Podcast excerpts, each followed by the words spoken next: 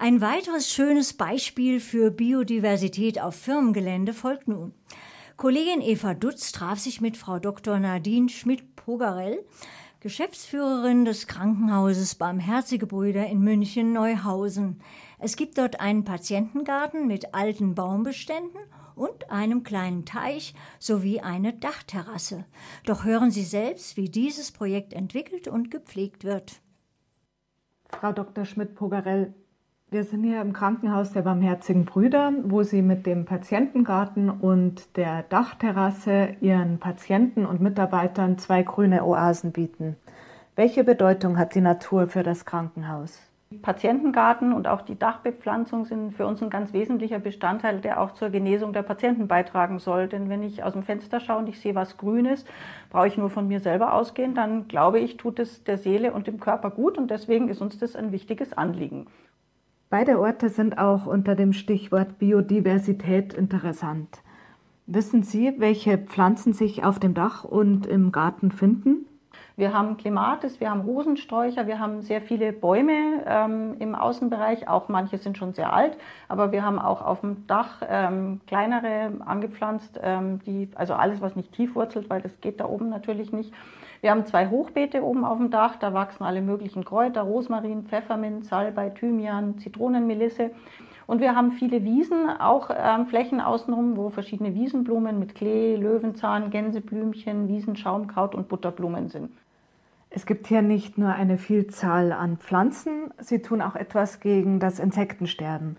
Was können Sie hier berichten? Bei den Insekten ist es so, dass wir viele Bienen und Hummeln, aber auch Schmetterlinge haben. Unmengen von Ameisen natürlich, Wespen sind es gar nicht so viele. Und bei den Bienen ist besonders schön, dass wir ähm, schon in der Vergangenheit immer versucht haben, Imkern auch die Möglichkeit zu geben, Bienenvölker bei uns zu platzieren. Wir hatten schon mal einen Imker, der ähm, 2014 seine Völker bei uns aufgestellt hatte bis letztes Jahr. Ähm, der musste dann seine Völker zusammenziehen an einem Ort in, ähm, im Osten Münchens, aber erfreulicherweise sind seit etwa 14 Tagen neue Bienenvölker da und im Herbst werden sie nochmal aufgestockt, sodass dann hoffentlich wieder zehn Völker bei uns sein werden. Wer kümmert sich jetzt darum? Die jetzt neu aufgestellten, das ist die Tochter eines Mitarbeiters. Ähm, wir haben aufgerufen, als der eine Imker aufgehört hatte und haben gebeten, wenn jemand Völker hat, dann soll er sich bitte gerne melden, weil wir die wieder aufstellen würden. Und der kam relativ ähm, zeitnah, dann letztes Jahr nach dem Aufruf und hat angefragt. Und das ist seine Tochter und die beiden machen das zusammen.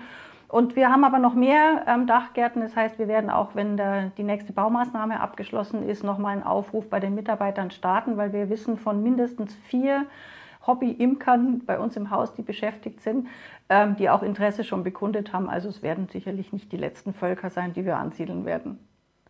Dieses Eldorado für Insekten zieht wahrscheinlich auch sehr viele Vögel an. Ja, also wir haben lange schon Spechte und äh, Buntspechte waren das bisher immer und ganz neu in diesem Jahr ist auch ein Grünspechtpaar mit dabei. Wir haben auch einen Falken, der regelmäßig bei uns vorbeischaut. Das ist auch nicht schlecht, weil ähm, das, glaube ich, die Tauben ein bisschen mitvertreibt. ähm, wir haben Eichelhäher, Meisen und Rotkehlchen, also eine ganz bunte Vielfalt ähm, von Vögeln. Auch ein Fuchs ist bei uns schon mal gesehen worden.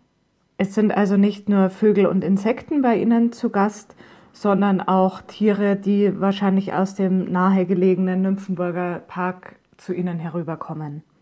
In der Tat, ja. Vielleicht finden Sie auch das Nahrungsangebot bei uns interessant, weil bei uns gibt es ja viele schöne alte Bäume, Eichen, Lärchen, Linden, Buchen, Kastanien und so weiter. Wir haben auch sehr, sehr viel Bärlauch, wir haben Wildkirschen, Ahorn, Rubinien. Also ich glaube, das ist ein ganz gutes Angebot für, für, die, ähm, für die Tiere bei uns im Park. Und das mitten in der Stadt. Frau Dr. Schmidt-Pogarell, wir danken Ihnen für das Gespräch.